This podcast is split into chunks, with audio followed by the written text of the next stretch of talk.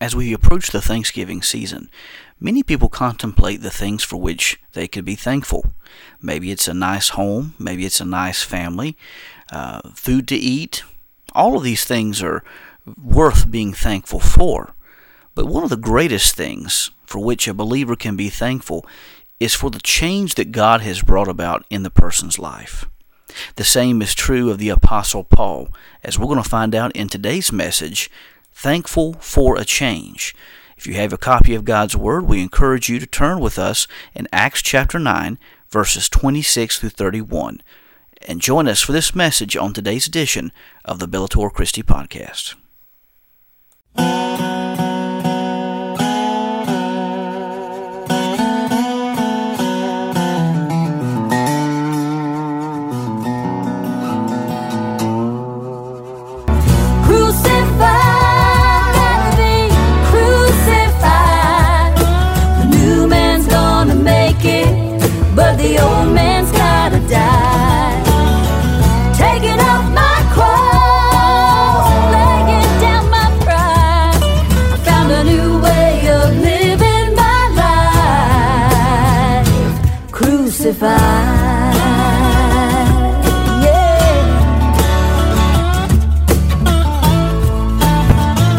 Listening to the Bellator Christi podcast, brought to you by BellatorChristi.com. Now join your host, Brian Chilton, as we enter the arena of ideas.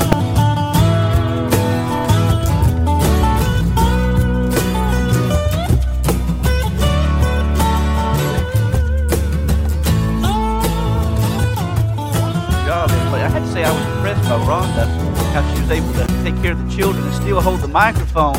If that had been me, it wouldn't have been the same result. I'd have been down on the floor or something. That was excellent job, everyone. Excellent job. I want to ask you turn in your copy of God's Word to Acts chapter 9, uh, verses uh, 26 through 31. I was actually looking at uh, going a different route this morning, but as I, we've been going through the book of Acts, as I was uh, looking at this story, you know, I came across the fact that, uh, that we have uh, a lot to be thankful for. Actually, that's supposed to be, I'm sorry, I, said, I think I said chapter 6, that's chapter 9. Uh, chapter 9, verses 26 through 31. But uh, as we look at the Apostle Paul, uh, his name is being called Saul at this point in time.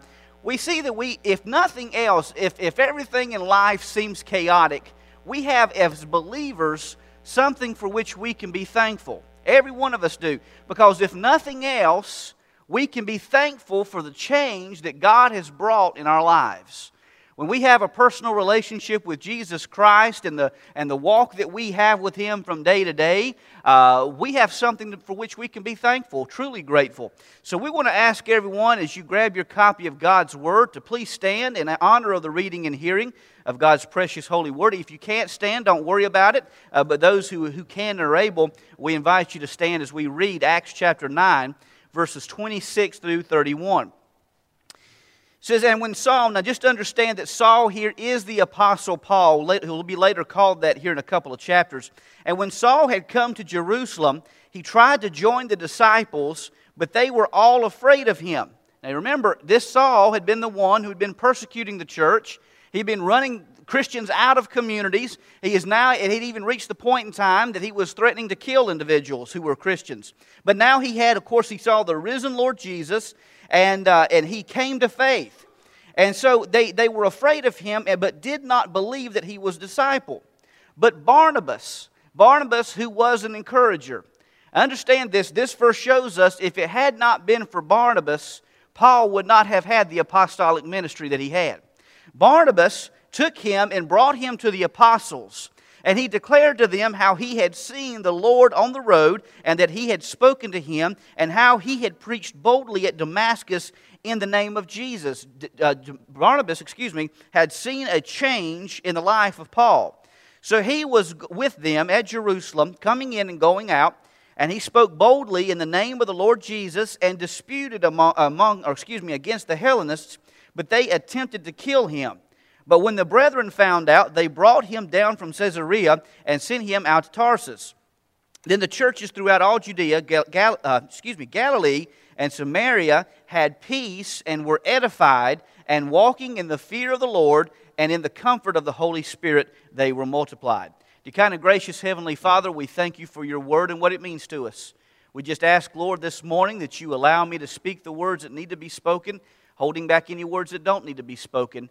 And in through it all, Lord, that our eyes would be open so we could see, our ears would be open so we could hear, and our hearts would be open to receive the truths that you have for us this morning.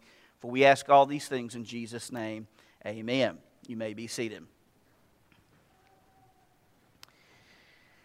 I, I am a, I've, I've had a wonderful opportunity to, to know several people who were quick witted.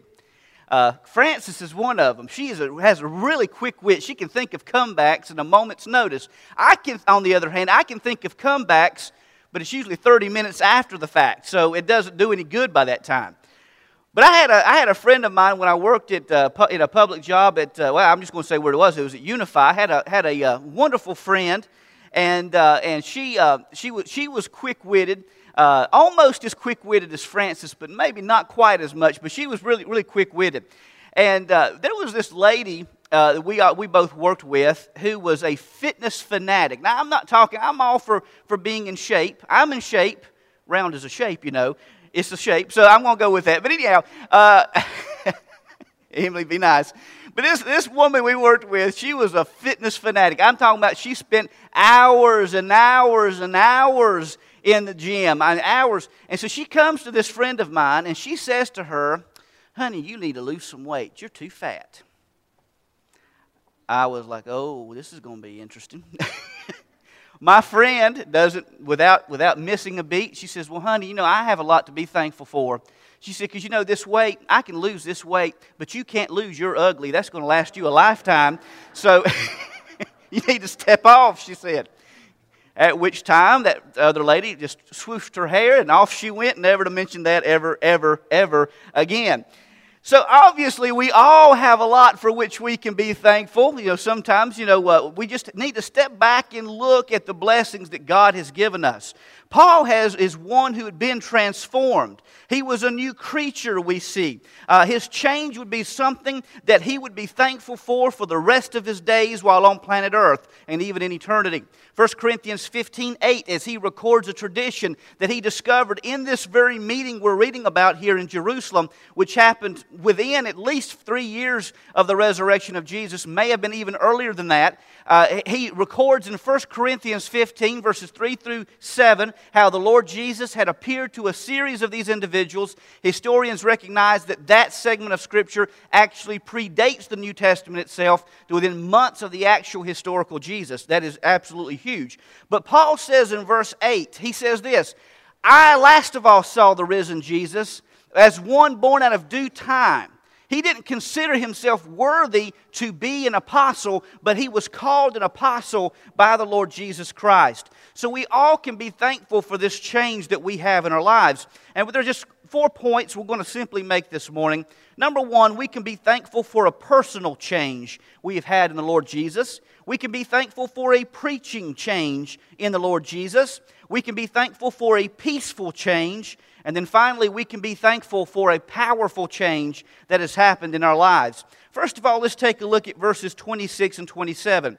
We can first of all be thankful for the personal change that happens in our lives. As you go back to verse 26, you notice that Saul, he came to Jerusalem to meet with the disciples. But the disciples, they, they were afraid to let Paul in their fellowship. They were afraid to let him in. And we're going to take a look at some of the reasons why that why Paul was, in many cases, he, he probably felt like an outsider. Uh, we're going to talk about that here in a few minutes. But Paul, he tries to come join the fellowship of the Christians, but they look at him and they think, hmm, is this guy a Trojan horse or something? Is he just trying to sneak in the church so he can destroy the church? What's going on here?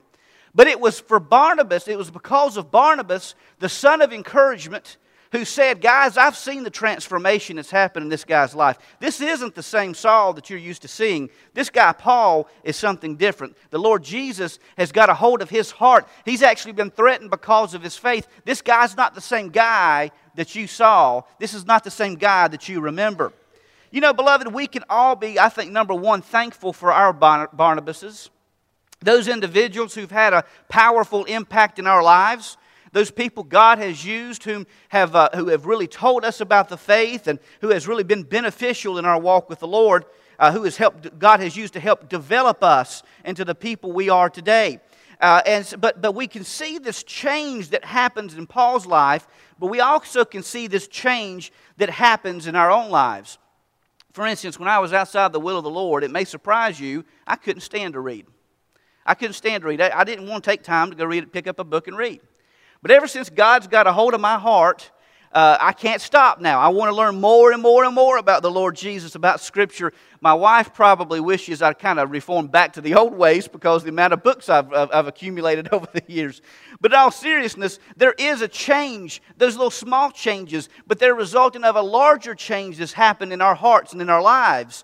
Uh, this, this comes about by three ways a general confidence in God in Christ. We hear the message of, of the gospel. We come to accept intellectually the testimony that it is true. And then finally, we yield to Christ, trusting in Him for the salvation of our souls and of our lives. This is called a saving faith. When we have a saving faith, we enter into a new relationship with the Lord Jesus Christ. And Christ, He does not leave us the way we are, He's consistently transforming us to be made in the image of Christ. Wednesday night, we spoke of, a three, of three steps that happen in a person's salvation we find in Scripture. Justification means we've been made right with God. That happens at the moment of salvation. The moment we receive Christ, we're made justified in the eyes of God. But we also see that in, in, eventually, in the end, we're glorified, that we're made a new creation in heaven. When we go to heaven, we, we, uh, we, we see the wonderful transformation that has happened in all of us as the end result of our salvation. But there's also a third step that happens day by day, and that's called sanctification. That we're being made into the image of Christ Jesus. It's a day by day process. Ezekiel said, uh, God said to Ezekiel that I will give them integrity of heart and put a new spirit within them. I will remove the heart of stone from their bodies and give them a heart of flesh. Paul said to the church at Rome, Do not be conformed to this age, but be transformed by the renewing of your mind, so that you may discern what is the good, pleasing, and perfect will of God. And he also says to the church at Corinth in 2 Corinthians 5:17, if anyone is in Christ, he is a new creation. The old has passed away, the new has come. Aren't you glad that you're a new creation? You're not the same person that you once were. You're a new creation. Understand when we receive Christ, there's a transformation that takes place. And God is not going to leave us according to the old ways of life. He's going to make within us a new spirit, He's going to make within us a new mind, He's going to make within us a new heart. You see, people shouldn't have to hear us say that I'm a Christian, they should see it in our lives. Amen? They should see it in the way we walk. They should see it in the way we talk. They should see it in the way we conduct our business from day to day. Why? Because we're a new creation. Just think for a moment, if you want to be thankful for something, just think in your moment, think in your heart for a moment of where you would have been right now if it hadn't been for the Lord's transformation in your heart and your life. Where would you be? What would you be doing?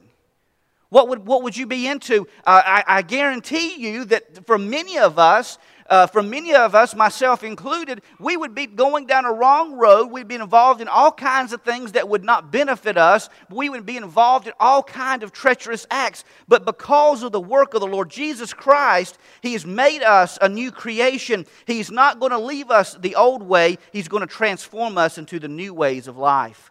Number two, we see that we're thankful we can be thankful not only for this personal change, but we can be thankful for a preaching change. Look at verses 28 and 29. Paul went with them in Jerusalem, coming in and going out. Now, up until this time, understand Paul, his whole focus had been against Christ. He saw this Christian movement as an embarrassment to Judaism, and he wanted to get rid of it. Everywhere he went, he couldn't stop proclaiming how he wanted to eradicate the world of Christianity. Now, once he saw the risen Jesus and this transformation had happened in his life, look what he does now. He speaks boldly in verse 29 in the name of the Lord Jesus and disputed against the Hellenists to the point that the Hellenists are now trying to kill Paul. He can't be quiet. You see, he's not going to sit on the sidelines and be quiet about this. His life has been changed, he's been transformed. He's got to let people know that this Jesus is real and that there's salvation to be had in the name of Jesus of Nazareth. You see, Paul, in many ways, feel, felt, must have felt like an outsider. How many of you have ever felt like an outsider before? Anybody? You ever, you ever felt like you may be out of place? Paul, I really believe all of his life probably felt like an outsider. Paul grew up in Tarsus, which is what's, what is known as a Hellenistic Jewish community. By Hellenism, we're, we're simply saying that they were introduced to Greek philosophy. They were, uh, they were Greek speaking Jews. Okay, their native tongue was, was Greek. Paul left Tarsus to go to, to Jerusalem to be trained by one of the greatest teachers, one of the greatest scholars outside of Jesus Christ himself, one of the greatest scholars of that day and time, which was a man by the name of Gamaliel. Now, think of this Paul went to Jerusalem to receive a Palestinian education while still being a, a Hellenistic Jew. He must have felt out of place. Can you imagine Paul sitting there in the classroom? And, a teacher asking a question, and all the other students looking around says, Well, you know, that Paul, you know, we don't know what he's going to be thinking. You know, he's one of those Hellenistic Jews, he's one of those native Greek speakers, so, so we don't want to trust him. So just think about this. Paul has a Palestinian education, goes back to Tarsus. Now, eh, with his own people, he must be like an outsider because everybody's looking at him thinking, oh, you know, Paul, he had to go down to Jerusalem. He doesn't have this Hellenistic education that we have. He's trained by those Palestinians. So we don't know what he's going to be teaching. You can't quite trust what he's saying. So he feels like an outsider at home. He feels like an outsider in Jerusalem.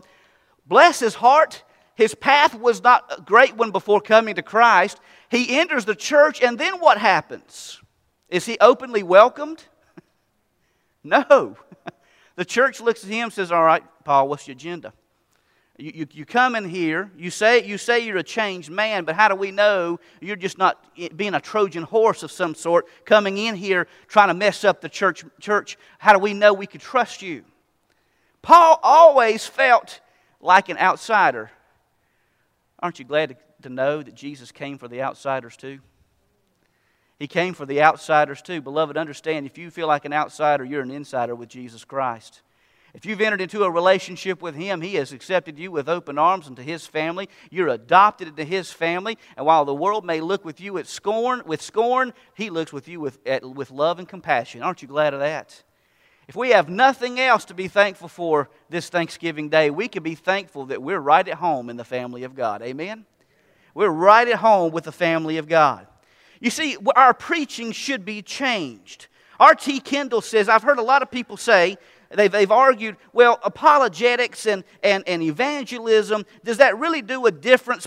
Does it really make a difference because it's the Holy Spirit that saves? But understand something God has chosen the evangelism and preaching, the preaching and teaching of His Word to bring people to faith.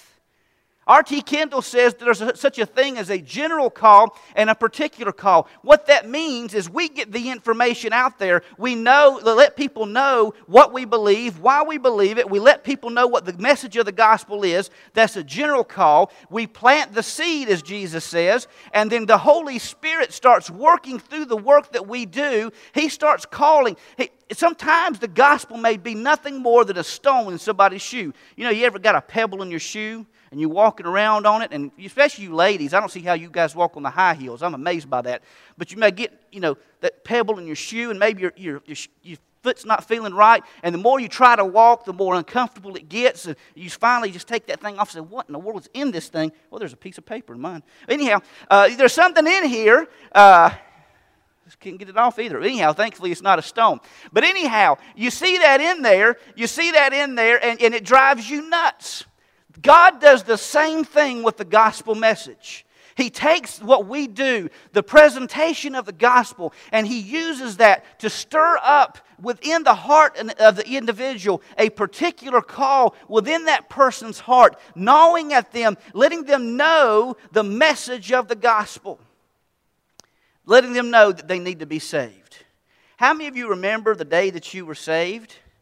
How many remember that? Do you remember that gnawing in your heart, knowing that there's something just not right. and you couldn't get rid of it. It just kept gnawing at you and gnawing at you. You know what that was? That was the Holy Spirit.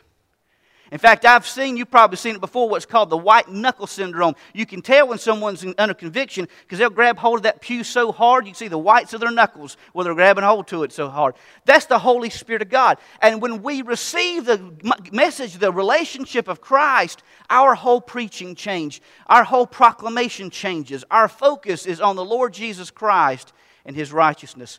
I remember back, my, my grandpa Chilton, uh, excuse me, my grandpa Sisk and the last few, uh, he was a preacher through and through. He didn't have the greatest of educations. I think he only had about an eighth grade education. But he knew one thing he knew Jesus, and he was going to let people know about it. And I remember mom said in the last few months of his life, there was a, there was a doctor who was a, uh, uh, an Indian doctor, a Hindu doctor.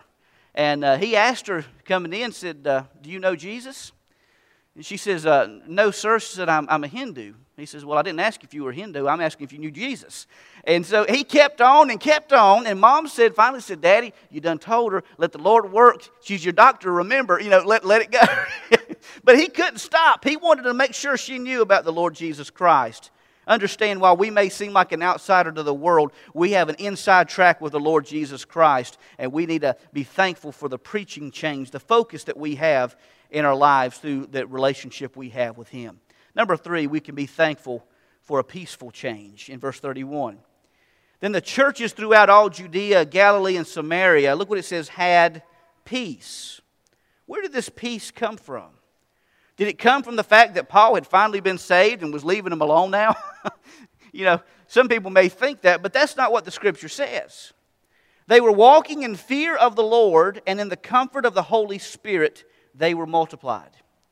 The peace that they had came from the Holy Spirit of God. This doesn't mean, don't, don't think for a moment that the persecution had ceased. Luke is using the term church here to reference the universal church, not just a, a small church in a small location, but the entire church. Many people were facing persecutions, many people were facing uncertain days, but they still had peace. Why did they have peace? Because the inward working of the Holy Spirit, despite the chaos that may have happened, despite the chaos that may have ensued, they still had that abiding presence of the indwelling Holy Spirit and the support that He gave them in the midst of their troubles. I went to the digestive specialist. I don't know if I told you here uh, this or not, uh, but I went to the digestive specialist doctor this past Monday, and I had an early colonoscopy done because, if, for those of you know, I have a lot of digestive issues. It gives me trouble from time to time.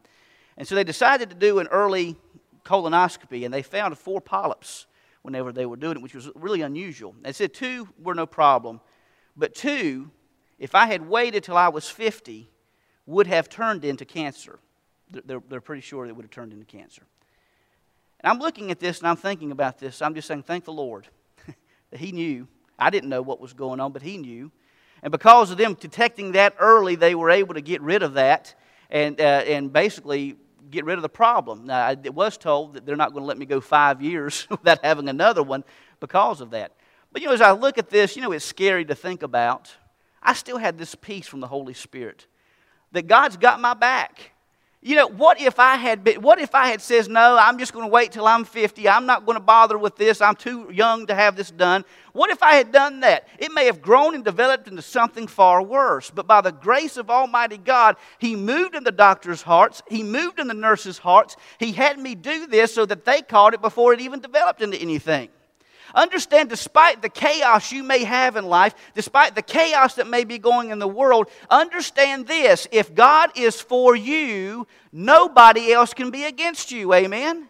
It doesn't matter how big they are, or who they are, or what position they hold. If God has your back, then nothing else matters.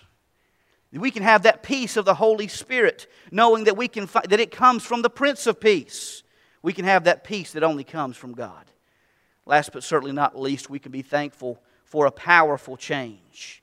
We see in verse 31 that they had peace, and we see that they were edified. And this word edify originally mean, means to construct or to build an edifice.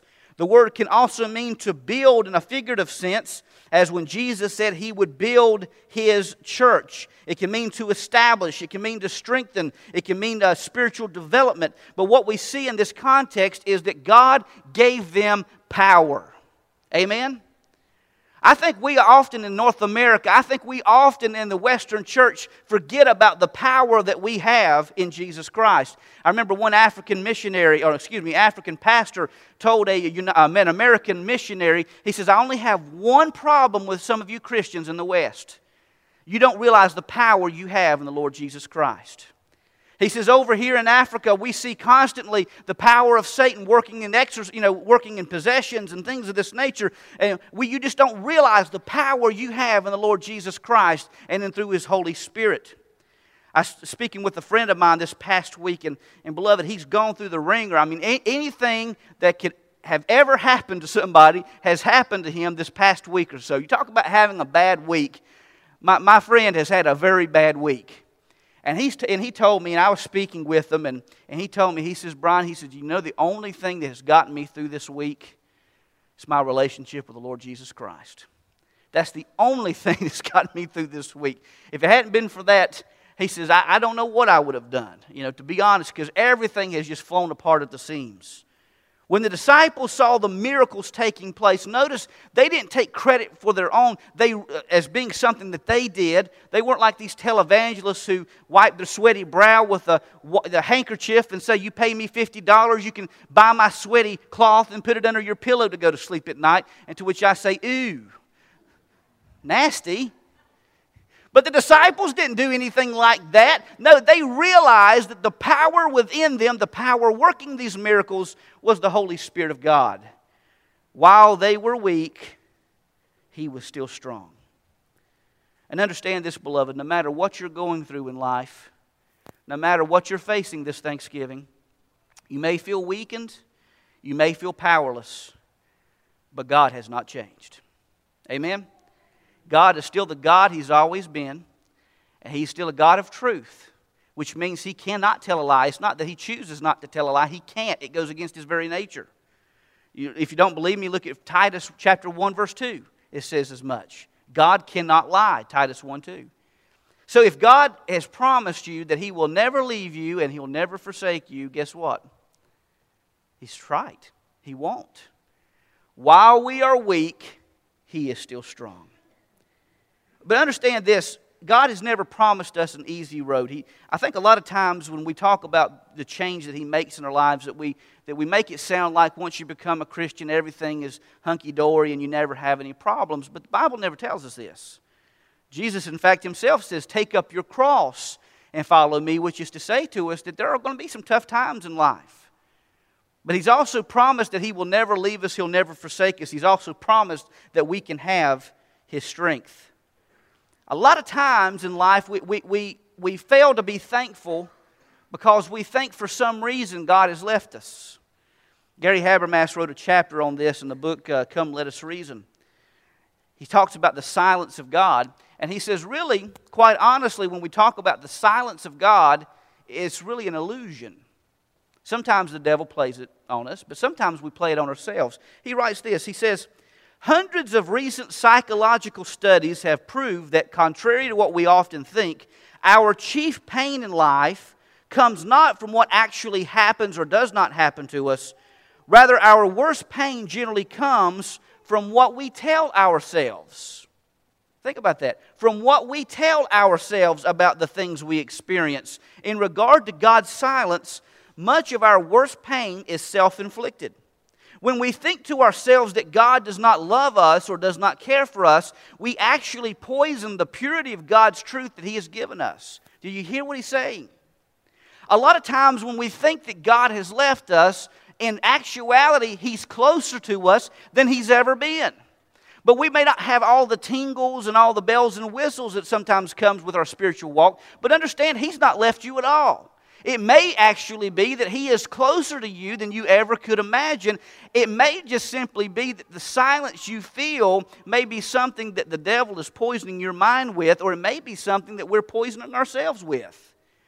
God does not and will not lie. So when He promises you that He never will leave you and never forsakes you, guess what? He won't. When He promises you that you have an assurance of your salvation, guess what? You do. When He promises you that after this life is over, that you have an eternity in heaven awaiting you, guess what? You will. God will not, cannot, and ever will not lie. And so, beloved, understand, focus on the promises of God this Thanksgiving season.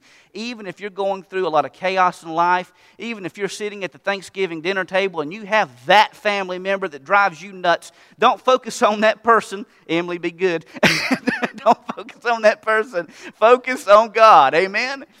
Focus on God this Thanksgiving season, and guess what, beloved? We'll, be, we'll, we'll find the blessings of God are ever more present than we ever could ever realize. So, with every head bowed and every eye closed, if you're here today and you've never received Jesus as your Lord and Savior, let me encourage you to come today to receive Him before it's eternally too late. You may not get another chance to receive Him, so we want to encourage you to come today and do just that. Maybe uh, you're going through some difficulties in life, and maybe you want to just lay them down at the foot of the cross. We encourage you to do that as well. Or maybe you'd like to come and join the ministry at Huntsville Baptist Church. We would certainly welcome you to do that in addition.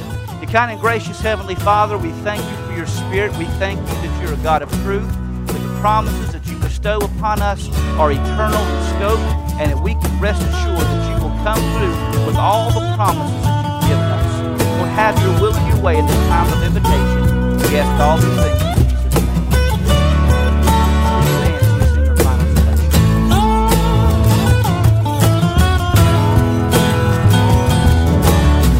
in views expressed on this podcast do not necessarily represent those of BellatorChristi.com or its affiliates. The Bellator Christi podcast is a production of BellatorChristi.com and is protected under Creative Commons copyright. All rights reserved. The theme song is Crucified, written by John and Michaela Lemonese, performed by Crosby Lane, and produced by Mansion Entertainment. Be sure to visit BellatorChristi.com and subscribe so that you can receive all the articles and podcasts in your inbox for free. Catch us on iTunes, TuneIn, and Stitcher. For Brian Chilton, this is Burl Childers saying God bless, and we'll see you the next time as we enter into the arena of ideas.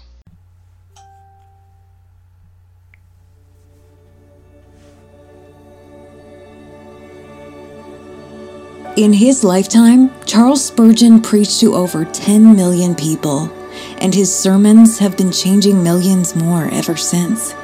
The CSB Spurgeon Study Bible weaves thousands of his words, notes, and excerpts into a rich daily study experience designed to bring to life the words of Charles Spurgeon alongside the words he loved and cherished his entire life.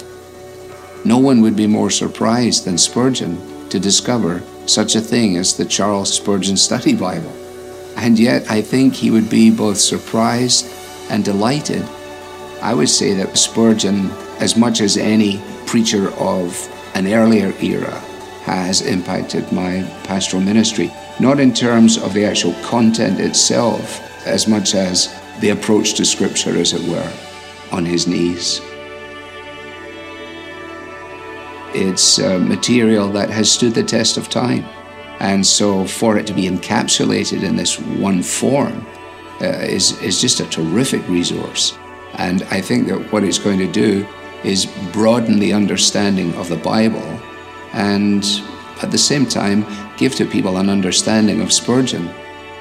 With a rich and beautiful design, the Spurgeon Study Bible introduces readers to the insights and wisdom of Spurgeon as a pastoral guide through the Bible that includes his writings, journal entries, lost sermons, and resources not available anywhere else.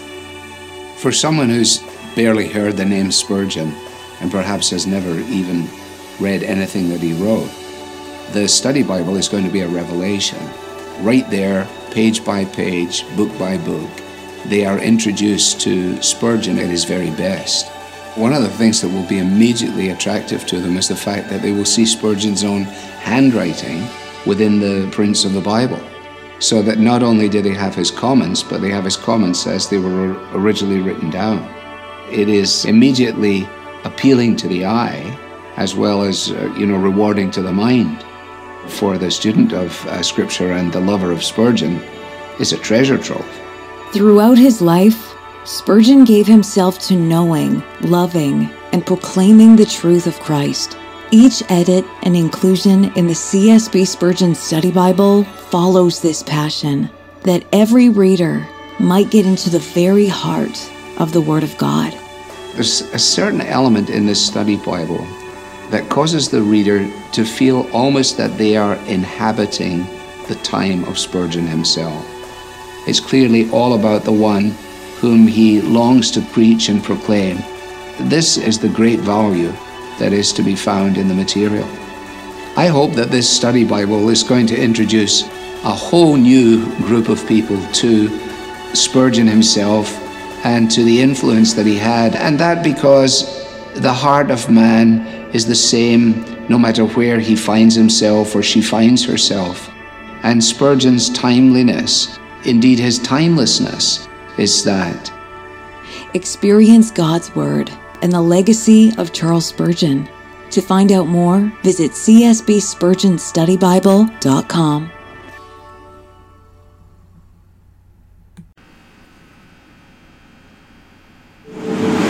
When I first wrote Evidence That Demands a Verdict, truth wasn't so much an issue as what is truth, can you know truth, but now it is. Some of the issues are different because of the internet, like the claim that Jesus doesn't even exist. Are there other gospels that should have been in the Bible? Is Christianity just a copycat religion? So when we updated this, because I hear it from students so often, I thought we have to have the single best chapter that responds to this claim, and I think we do. We had to rewrite Evidence Demands a Verdict because there's so much new evidence out there. It's like one Greek scholar said the evidence now for the scriptures is like a tsunami, an avalanche that is hitting, and we want you to be aware of that. We want every young person, every student, every pastor, every professor to be aware of the new evidence out there, to understand not just what they believe, but why they believe it. Evidence that demands a verdict. On sale everywhere, October 3rd, 2017. Go to hashtag True Evidence.